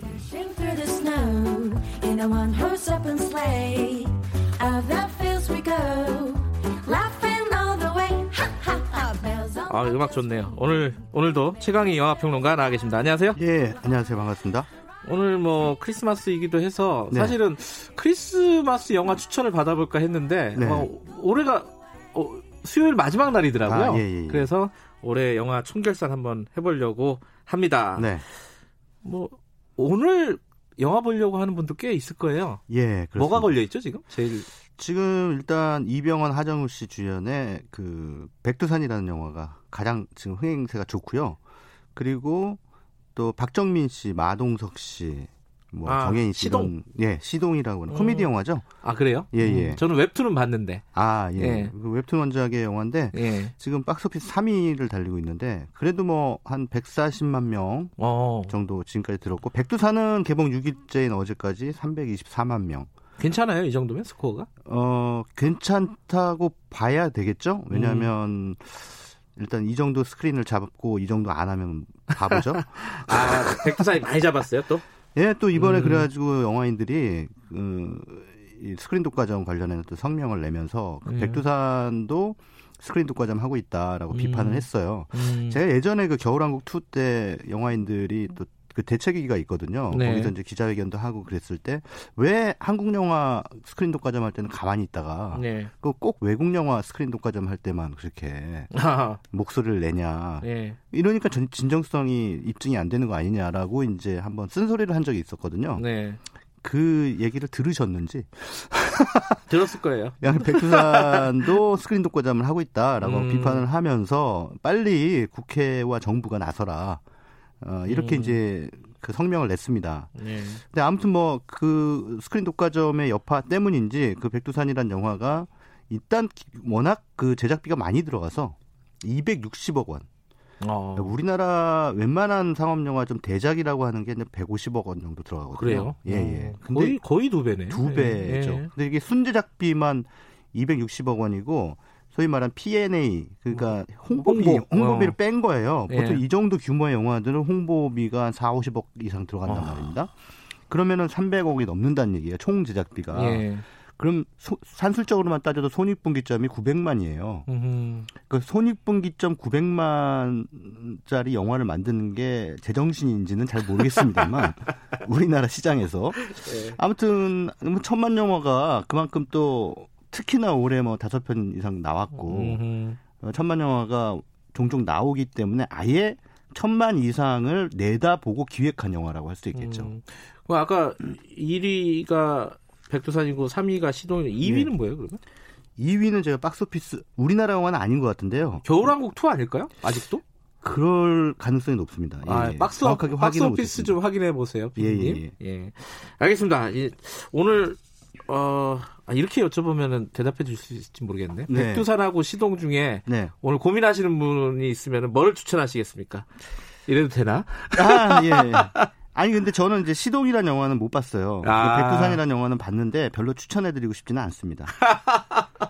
그래요? 예, 예. 물론 어, 이제 별로예요? 뭐 260억이라는 제작비를 들이고 저렇게 영화를 못 만들 수 있겠구나라고 하는 새로운 어떤 그 통찰을 얻으실 수는 있어요. 근데 아, 크리스마스 때 독서를 또. 아, 예, 예. 근데 뭐 이렇게 영화 보면 물론 이제 볼거리나 네. 또 이병헌, 하정우라고 하는 두 배우가 네. 뭐 거의 사실상 처음으로 영화에서 한 영화에서 만났기 때문에 음. 두 배우의 어떤 케미라든가 이런 것들에 대한 기대치를 가지고 이제 영화를 보시는 분들도 계시겠습니다만 전반적으로는 좀 영화 보고 나와서 좀 실망이다라고 하는 반응이 음. 많은 것 같아요. 그렇군요. 예. 아 박스오피스 2위가 캣츠랍니다. 아 예. 캣츠. 예. 뮤지컬 캣츠 예. 영화한 겁니다. 예. 캐치가 또 희대의 망작이라는 평도 있더라고요. 네, 근데 요즘에는 희대의 망작이 처음에는 흥행하는 게 또 유행이죠. 여러 가지 복잡하네. 네. 알겠습니다. 자, 크리스마스 영화는 여기까지 하고, 네. 자, 2019년 영화계 연말 결산을 한번 해보죠. 예, 예. 반장님 왜 이러세요? 아니, 쟤네가 가져가는 건 아무 의미도 없잖아요. 물을 빼고 주면 돼. 그놈들이 닭 가지고 들어가는 타임에 따라가 물을 건네면서 실내 구조부터 스캔한다. 뭐 서비스로 닭 한 마리 더 줘도 되고. 그치. 서비스는 주는 놈 마음이니까. 그래. 그럼 마영사가 특이어. 너 수원 살잖아. 통닭의 성지. 수원이 왜 통닭의 성지입니까? 수원하면 갈비지. 그럼 니들 존재 이유는 뭐냐? 지금까지 이런 맛은 없었다. 이것은 갈비인가 통닭인가. 아, 예. 들어보니까 이제 무슨 영화인지 거의 대부분 아실 거예요. 왜냐하면은 관객 수가 이게 몇만이었습니까? 거의 1,600만 명이 됐다는. 그러면 뭐볼 예. 사람들이 다 봤다는 거 아니에요? 사실. 아, 그렇죠. 예. 예. 이거 뭐 대단한 흥행세였죠. 극한 직업. 예. 예. 근데 사실은 저 극한 직업이라는 영화가 개봉했을 당시에 예. 2019년 초였죠. 1월에. 음. 아 벌써 그렇게 됐나요? 예, 개봉을 했는데 이렇게까지 흥행이 될 거라고는 아무도 정말 아무도 예상을 못했습니다. 아 시사회 때 이럴 때도요? 예. 오. 그리고 심지어 이 영화의 감독과 제작자조차 오호. 예상을 못했을 때요. 음. 그 제작자가 뭐 나중에 인터뷰에서 밝혔는데 500만만 들면 참 좋겠다. 그렇게 아니 감독도 합니다. 아주 블록버스터를 만든 감독이 아니잖아요 원래 그렇습니다. 그 그렇죠? 그 이병헌 감독이 예. 이전에 어, 만든 영화가 스물이라는 작품이 한 300만 명 정도 들었거든요. 예, 강하늘 씨 나오는 거. 예, 예. 그리고 이제 바람 바람 바람이라는 성인 코미디 영화 그 다음 작품으로 만들었는데 후속작은 흥행에 참패했어요. 아하. 그렇기 때문에 극한 직업이라는 영화도 그래도 한 300만에서 500만 사이 들면은 다행이다 정도였지. 음. 이게 이렇게까지 바람을 불러일으킬 지는 몰랐던 거죠. 음흠. 근데 뭐 사실 어 저는 이제 그런 얘기를 요즘 많이 합니다만 천만 이상의 관객이 드는 이유, 가 뭐냐 어떤 영화가 예. 어, 그렇게 이제 많은 질문들을 저한테 하세요. 근데 그거는 제가 이렇게 대답을 합니다. 그건 영화 평론의 영역이 아니다. 음. 그거는 사회 심리학의 영역이다. 아, 아 그럴 수 있겠네요. 예, 예. 영화가 예. 좋다고 해서 천만이 들어가는 건 아니잖아요. 그렇죠. 예. 그러니까 좋은 영화라고 해서 반드시 천만이 넘어가는 건 아니고 또 음. 어, 굉장히 동의하기 어려운 만듦새의 영화도 또 굉장히 흥행이 되는 음. 백두산처럼요. 그러니까 이런 백두산을 그, 싫어하세요? 예, 현상이 아니 싫어하는 게 아니라 예, 네. 그렇습니다. 그래서 평, 가를 해보자면 예, 평가를 예. 해보자면 그렇습니다. 예. 그래서 그런 어, 경우들이 워낙 많기 때문에 이게 작품의 질과 흥행이 반드시 연동되는 건 아니고 음. 이 영화가 다루고 있는 그 소재라든가 네. 그 영화의 메시지라든가 이런 것들이 당대의 관객들의 그 소위 말하는 잠재 의식 음. 속에 무언가와 마주칠 때 이제 이런 그 대형 흥행 음. 현상이 벌어지는 것이 아닌가 이렇게 보기 때문에 이거는 사회 심리학자들이 좀 연구해야 될 주제인 것 같아요. 영화가 저도 굉장히 재밌게 봤는데 예. 우리 애도 좋아하더라고요. 예. 근데 그러니까 재밌다고 해서 천만이 드는 건 아니다 이런 예. 말씀이신 거죠. 근데 뭐 네. 뭐 사실은 극한 직업이라는 이 영화의 어, 의미, 흥행의 의미, 영화사적인 의미는 있습니다. 그건 뭐냐면 어, 기존의 한국 코미디 영화들이 자주 구사하는 흥행 전략이 예. 앞에 웃기고 뒤에 울리는. 그렇죠. 예, 그런 대표적인 경우가 7번 방의 선물 같은 경우죠. 음. 그러니까 심파적인 요소 반드시 집어넣어야 흥행이 네. 될 거라는 그런 계산을 한 거죠. 근데 음. 이 극한 직업이라는 영화는 처음부터 끝까지 뚝심 있게 코미디로 밀어붙여요. 밀어붙여요. 아. 그래서 네. 전 서, 흥이 안될 줄 알았어요. 예. 저도 바로 그 점 때문에 흥행이 안 될 거다. 오른 포인트가 거죠. 없잖아요. 예. 예. 근데 요거를 이제 어 뭐 좀 좋게 해석하면은 관객들이 이제는 어 한국 영화의 어떤 그 상투적인 흥행 전략에 식상해졌다. 음. 그래서 어떤 신선함을 극한 직업으로부터 오히려 느꼈다라고 음. 이제 아전인수격으로 해석할 수는 있겠습니다만. 예. 예. 어쨌든 그러나 어, 올해 또 여름에 개봉했던 엑시트라는 영화, 물론 천만은 안 넘었습니다. 그 영화도 코미디였습니다. 네. 최근에 코미디 영화들이 이렇게 인기를 음. 끌고 있는 것은 어, 예전에 그 2000년대 중반에 소위 말하는 조폭 코미디 영화들이 막 줄을 이었지 않습니까? 네네. 그때하고 좀 어느 정도는 좀 그 비슷한 맥락이 아닐까라는 생각도 음. 들면서 뭐랄까요? 사람들이 좀 우울하다고 해야 될까요? 예. 예, 좀 웃고 싶은 거죠. 아무 생각 없이. 근데 음. 요런 심리들이 좀 작용하고 있는 것이 아닌가. 음. 이거는 근데 사실은 평론의 영역이 아니기 때문에 제가 함부로 말씀 음. 드릴 수는 없습니다. 그 심리학자들이 네. 좀 어, 연구를 좀 해 주셨으면 좋겠어요.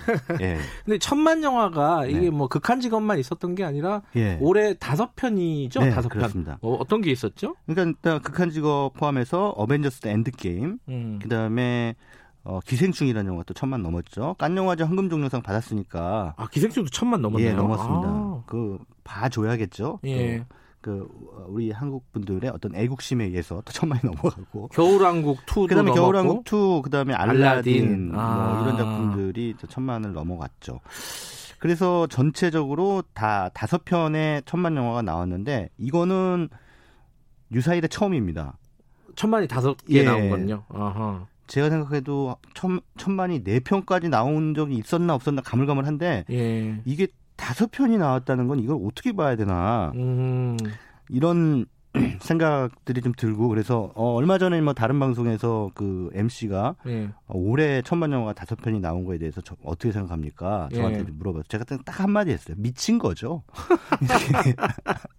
그러니까 이게 극장가가 미쳤다. 약간 음. 미쳐 돌아간다. 뭐 이런 생각이 좀 드는데 어 그런데 이거는 사실은 되게 에, 좀 이상한 현상이에요. 그러니까 천만 영화 아니면은 망하는.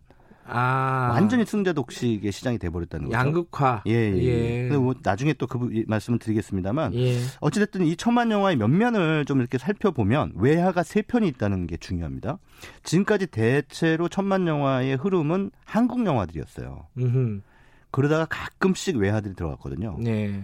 그런데 올해는 3대 2로 외화가 많았고. 음흠. 그리고 그 외화인 세 편 모두 공교롭게도 다 디즈니 영화예요.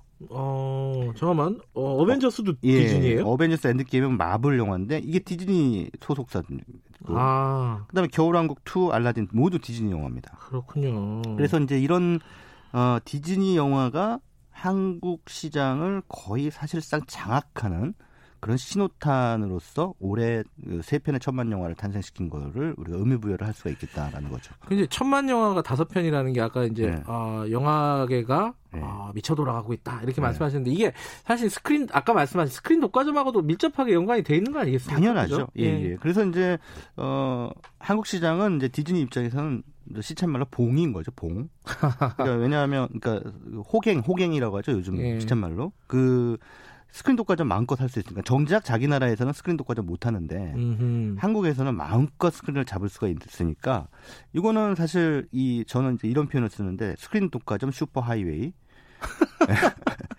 스크린 독과점 슈퍼 하이웨이라는 고속도로를 누가 뚫었냐? 바로 음. 한국 영화가 뚫었죠. 아하. 한국 영화 뚫은 길로 이제 지금 현재 디즈니가 마음껏 속도를 내면서 아우토반처럼 무제한으로 달리고 있는 거죠. 음. 이, 이 책임은 결국 한국 영화인들이 져야 되는 거예요.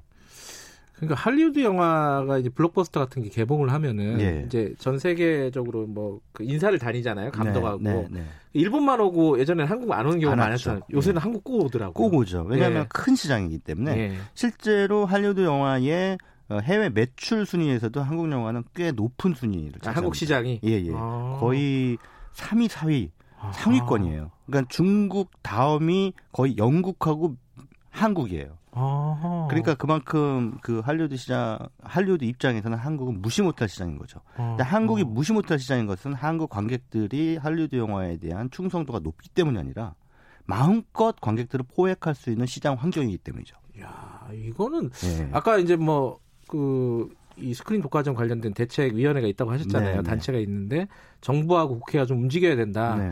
국회는 지금 못 움직여요. 네. 그뭐 필리버스터 하고 있어가지고 음. 못 움직이는데 뭐 어떤 대책이 좀 있긴 있어야겠네요. 지금 이 상황이 아니, 이미 대책은 세워놨다니까요. 음, 뭐, 그, 뭐, 발의도 다돼 네, 있죠. 발의도 다 돼 있어요. 음. 그냥 통과만 시켜주면 돼요. 음, 근데 뭐 이번에 네. 뭐 20대 국회 끝나는데 뭐 그죠? 그러니까는 이 사람들이 네. 정신 못 차리고 어쨌든 내년 총선을 위해서 그냥 네. 거기서 어떻게 해서든 이겨보려고 주판알만 튕기고 있으니 지금 국민들의 정신적 민생은 이렇게 완전히 그 한류드에 포획당하고 있는 이 상황을 네. 그저 강 건너 불구경하고 있는 저 국회의원들을 어쩌란 말입니까? 어, 총선 때 심판을 하면 됩니다. 예. 총선 때 잘 뽑으면 되는데 예, 예. 그것도 쉽지가 않아요. 어쨌든 천만 관객이 아까 다섯 편 중에 네. 한 편이 기생충이라고 했어요. 기생충은 근데 네. 천만이라는 의미 말고도 몇 가지 의미들이 더 짚어볼 게 있습니다. 잠깐 우리 어 음성 좀 들어보고 얘기 계속하죠. 네. 제시카 외동딸 일리노이 시카고 거선배는 김치모 그는 이사촌 이게 제시카송이라고 어, 많이 하잖아요. 그죠? 네, 독도는 네, 우리 땅을 개사한 건데 네. 제시카 어, 외동딸 일리노이 뭐, 뭐 이렇게 네, 가는 건가요? 시카고. 예. 일리노이 시카고. 아, 이게 영화 보신 분들은 아마 아시는 내용입니다. 이제 뭐 거짓말을 하려고 외우는 거죠. 네, 옛날에 네. 영어 단어 외우듯이. 음.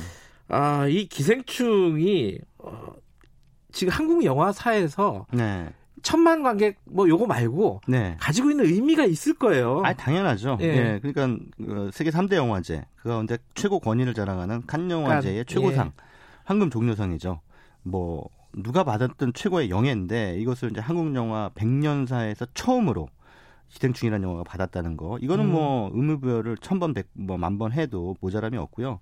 그리고 이제 이 여파를 이어서 지금 이제 북미에서 개봉을 했는데 네. 지금 북미 개봉한 외국어 영화 중 최고 흥행을 지금 달리고 있습니다. 아 그래요? 예. 관객도 많이 들어 이렇게 인터넷상에 뭐 제시카송 이런 것만 예. 화제가 되는 게 아니라 관객들도 오. 어. 많이 들고 있는데 지금 박스오피스 뭐 거의 아주 상위권은 아닙니다만 음. 그래도 박스오피스 10위권 언저리에서 왔다 갔다 하고 있는데 음. 이 정도라도 상당히 선전하고 있는 거예요. 왜냐하면 미국 사람들이요. 외국어 영화를 안 봐요. 그렇다면서요. 자막 보기 예, 귀찮다고. 예, 그래서 미국 영화는 자국 영화 점유율 있잖아요. 네. 자국 영화 시장 점유율이 거의 97% 98% 이래요. 아. 우리나라는 그래도 한 50% 안팎이지 않습니까? 그렇죠. 그 나머지 50%는 외국 영화 반, 보는데 미국 사람들은 외국 영화를 못 봐요. 자막을 읽을, 읽는 걸 싫어해요. 못 읽는 사람들 많지 않을까요? 아니, 문맹이 있는 건 아니겠습니다만 네. 익숙하지 않은 거죠. 그래서 지금 북미 외국어 영화에서 예, 1등이랍니다. 1등. 예, 예 그렇습니다. 예. 그래서 거기 지금 잘 어, 흥행이 잘 되고 있는 와중에 이 제시카 송이 이제 화제가 된 거죠. 음. 그래서 이제 북미 관객들을 중심으로 해서 이제 빠르게 그 음. 요즘에 유튜브라든가 인터넷을 통해서 이렇게 이제 인구의 회자가 되고 있는 거죠. 음. 그래서 요 노래 때문에 갑자기 그 실제 원곡 있지 않습니까? 독도는 있다. 이게 또 갑자기 또 그 이게 원곡이다라면서 또 누군가 소개를 하고 어, 그 가수가 누구였지? 그분이 지금 북미 순회 공연 준비하셔야 되는 거 아니에요? 그러니까, 그래서 덩달아 이 독도는 우리 땅의 가사 내용이 궁금해지고 아~ 그러다가 이제 독도는 한국 땅이라고 하는 캠페인으로 이어지는 그러니까 그거를 자연스럽게 알게 되는 약간 나비 효과인데 네, 나비 효과죠. 그러니까 이 기생충이라는 영화가 어, 어마어마한 그 홍보 효과를 지금 음... 어, 가지고 있는 거죠.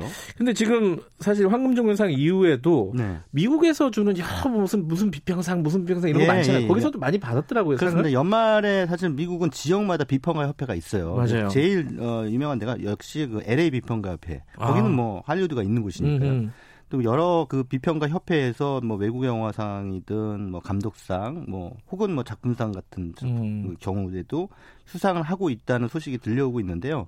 그래서 이제 내년에 그 보통 이제 오스카 시상식이 이제 아카데미 예, 예 아카데미 시상식이 열리지 않습니까? 봄에 아, 봄에예요? 예, 예, 예. 그 음. 그 봄에 열리는데 요 여기에서 이제 우리나라 영화 최초로 외국어 영화상 지금 이제 국제 영화상이라는 이름으로 바뀌었습니다. 아 그래요? 예, 예. 음. 그 외국어 영화라고 하는 게 거의 미국 중심이잖아요. 그러네요. 예, 예. 미국인들 입장에서 외국어 영화죠. 음. 우리 입장에서 우리 말이잖아요. 네. 그러니까 이제 그런 거에 대한 그 지적이 있었나 봐요. 그래서 음. 그냥 국제 영화상 이렇게 이제 바꿨는데 요 국제 영화상에서 수상을 하지 않겠느냐라고 하는 그런 기대감이 이제 높아지고는 있어요. 음. 그런데 한 가지 좀, 어, 요거는 좀 조심스럽게 예측해야 되는 부분이 뭐냐면, 어, 물론 작년 같은 경우에 그 베니스 영화제 그 최고상이었던 로마. 네. 로마라고 하는 작품이 그 아카데미 작 감독상을 받은 경우가 있습니다. 그 아카데미 영화상은 사실상 봉준호 감독도 지적했다시피 local 영화제예요. 네.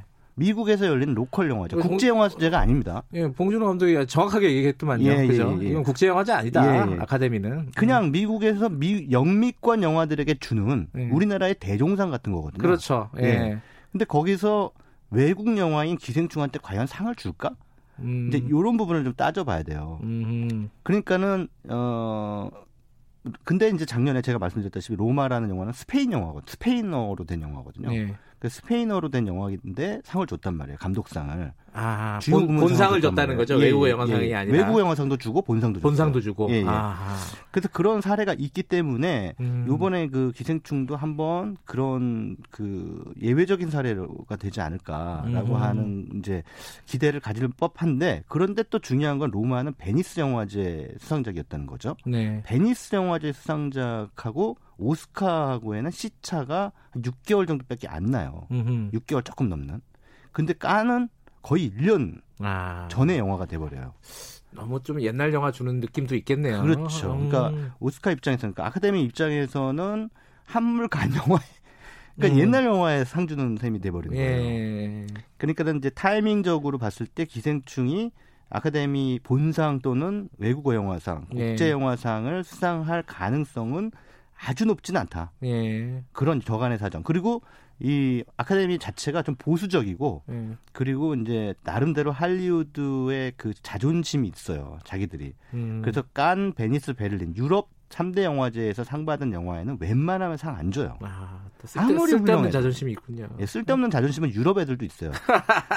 그건 아카데미에서 상 받은 영화는 절대 상 안 줘요. 예. 그러니까 서로 그런. 그러니까 음. 영화의 주도권, 우리가 영화의 맹주다라고 하는 그런 그 유럽과 미국 사이에 그 자존심 대결이 있기 때문에 기생충이라는 영화도 그 사이에 껴서 어떤 수상 결과로 이어질지는 조금 지켜봐야 될 것 같아요. 함부로 예견하기는 좀 어려워요. 사실 지금 이제 천만 년든 영화들 중심으로 따져봤고 네. 그리고 기생충 같은 경우는 뭐 천만뿐만 아니라 작품성으로도 이제 인정을 받은 영화고 네. 뭐 그런 부분도 따져봤는데 사실은 좀 작은 영화들도 좀 살펴볼 필요가 있는 것 같아요. 그럼요. 예. 이 기생충 같이 어 일종의 뭐 화제가 되고 천만 들고 이런 거 이렇지 않아도 네. 의미 있는 작품들이 그래도 있지 않았습니까? 아무리 양극화라고 해도 그렇습니다. 근데 올해 특별히 의미별을 할 만한 영화들은 공교롭게도 또 뭐 반갑게도 예. 그 여성 감독들의 영화들이 많았습니다. 음. 어, 특히나 올해 뭐 그 해외 영화제에서 거의 40관왕을 했다고 하는 김보라 감독의 별 벌새 아, 제가 영화계 김연아군요. 예, 예. 그 이 시간에도 좀 소개를 해드렸던 것 같습니다만 예. 이 벌새라는 작품이 거의 뭐 기생충에 필적할 만한 작품성을 가졌다라고 음. 하는 그 극찬을 들었습니다만 흥행은 잘 안 됐어요. 한 10만 명 정도에 불과한. 음. 근데 이게 문제죠. 좋은 작품이 흥행이 안 되는 거. 어, 그래서 어쨌든 그러나 그럼에도 불구하고 이 김보라 감독의 벌새라는 영화를 통해서 네. 어, 우리나라 독립 영화계에도 이렇게 새로운 재능들이 꾸준히 발굴되고 있구나라고 음. 하는 것을 다시 한번 확인시켜 줬고 또 이뿐만 아니라 여성 감독들이 많이 활약을 했는데 최근에 개봉한 82년생 김지영, 아하, 예. 김도영 감독, 예. 이거는 배우 출신의 감독이죠. 아, 배우 출신이었어요? 예, 음. 김도영 감독은 배우 출신입니다. 어, 물론 배우를 하면서 뭐 단편 영화를 연출하기도 했는데, 네. 어, 이 장편 데뷔작으로 또 좋은 어, 평가를 받은 데다가 또 흥행적으로도 상당히 유의미한 성과를 거뒀어요. 음. 82년생 김지영이 또 우리 사회에 던져준 그 여러 가지 젠더적인 이슈들도 예. 그 사회적인 반향을 좀 불러일으켰기 때문에 저는 이 82년생 김지영을 만든 김도영 감독도 올해 우리가 수확한 어, 아주 중요한 한국 영화의 자산이다 이렇게 평가를 하고 싶고요. 우리 집의 윤가은 감독 우리 집의 윤가은 예. 감독 예 맞습니다. 우리 예. 집의 윤가은 감독은 근데 이미 이전에 데뷔작 다른 작품을 통해서 어, 주목받았던 그런 감독인데 이번에 이제 두 번째 작품을 냈는데 역시 그 작품도 아, 좋은 평가를 받았습니다. 그래서 음. 이런 어, 윤가은 감독, 김보라 감독, 김도영 감독 이런 여성 감독들이 올해 굉장히 좋은 그 일본 그러니까 뭐 다 그렇다고 볼 수는 없겠습니다만 어, 전체적인 한국 영화가 좀 상업성 위주로 많이 이렇게 정도되고 있을 때 그래도 어떤 그 영화 예술의 밸런스 균형을 좀 맞춰주는 역할을 여성 음. 감독들이 음. 앞장서서 해주고 있고 또 많은 평가를 좋은 평가를 들었다는 것은 올해 2019년에 한국 영화에 그나마 건질 수 있는 수학이었다. 음. 이렇게 말씀드릴 수 있습니다. 그 2019년 그러면 이게 숫자적으로 보면은 네. 1919년 이제 네. 3.1 운동 네. 혹은 임시정부 수립 네. 100, 100 년이었습니다. 그래갖고 관련된 영화들이 꽤 많이 있었어요. 그죠? 많았죠. 예. 많았죠. 많았는데 글쎄요. 그 의미만 있었지 흥행적으로는 크게 그 음. 흥행에 성공한 작품은 없었습니다. 왜냐하면 많긴 했는데 다들 엉터리였어요. 아 그래요? 별로 마음에 안 드셨구나. 잘 만들었으면 좋았는데 아니 근데 물론 네. 어, 말모이 같은 작품은 꽤 잘 만들었고 한거 유관순 이야기도 어, 좋았어요. 네. 그리고 또 흥행도 잘 됐습니다. 아 한거가 흥행이 잘 됐어요. 예, 예. 그나마 그럭저럭 잘 어. 됐어요. 어허. 그 그런데 뭐 이를테면 어, 자전청 원복동이라든가 UBD 예, 원복동 UBD, 예. 그다음에 봉오동 전투 봉오동 전투도 그 우리나라 독립 운동사에서 유일한 아, 유일한 건 아니죠 최초의 그 승리의 예. 역사를 재현한 작품이었는데 아쉬움을 좀 남겼습니다 음. 조금 더 잘 만들 수 있었는데 네. 근데 여름 시장에 개봉했고 또 당시에 한일 간의 그 대결 구도라든가 이런 음. 그 갈등이 상당히 그래도 뭐 높 없고 또 일본 상품 불매 운동도 하늘을 치솟고 있는 상황에서 개봉했음에도 불구하고 그렇군요. 이게 천만을 못 넘겼다는 건 이 봉오동 전투가 가진 영화적인 한계 때문이겠죠. 아하. 그러나 그럼에도 불구하고 또 의미 있는 작품들이 이어졌는데 특히나 어, 다큐멘터리죠. 그 위안부 할머니 김복동, 예. 김복동 할머니 돌아가셨지만 이분의 네. 그 말년의 삶을 조명한 김복동이라는 작품도 잔잔하게 많은 네. 관객들의 심금을 울렸고 또 여전히 계속되고 있는 그 한일 간의 과거사 문제와 관련돼서 관객들에게 유의미한 그런 그 각성을 안겨줬습니다. 김복동은 뉴스타파가 제작을 하지 않았습니까? 아, 네. 또그 생색 한번 내셨죠? 네, 했는데 손익분기점을 못 넘었어요. 네. 근데 뭐 진짜 뉴스타파가 네. 손익분기점 넘길 영화 만드는 회사는 아니잖아요. 그래 그럼에도 불구하고 좀 많이 봐주셨으면 좋겠었는데 예, 예. 이게 좀 아쉬움이 좀 있었습니다, 사실은. 근데 뭐 지금이라도 예. 그 올해 나온 다큐멘터리 영화 가운데는 저는 제일 음. 어 사실 그 칠곡 가시나들이라고 하는 다큐멘터리가 네. 더불어 이 김복동 이 양 이 두 개, 그러니까 쌍두마차라고 보거든요. 가장 훌륭한 다큐멘터리. 근데 김복동이라는 영화 참 좋으니까 지금이라도 늦지 않으셨으니까 예. 오늘 뭐 IPTV도 나와 있잖아요. 예. 예 크리스마스 때 또 이 영화 한번 보시면 어떨까 싶습니다. 김복동의 어, OST 맨 마지막에 나온 노래입니다. 가수 윤미래 씨가 불렀던 꽃 어, 지금 나오고 있는 음악인데요. 말씀하신 대로 뭐 크리스마스 때 반드시 나홀로 집에만 보는 건 아니죠. 네. 여러 가지 영화가 있고 의미 있는 영화도 한 번씩 어, 찾아서 보시면 네. 좋겠습니다. 오늘 완전히 크리스마스 방송의 재발견이네요. 재발명. 네. 어쨌든 크리스마스 잘 보내시고요. 예, 예. 예. 여기까지 듣겠습니다. 고맙습니다. 예, 메리 크리스마스입니다. 네, 최강희 평론가님이었습니다. 김경래 최강희사 오늘 여기까지 하겠습니다.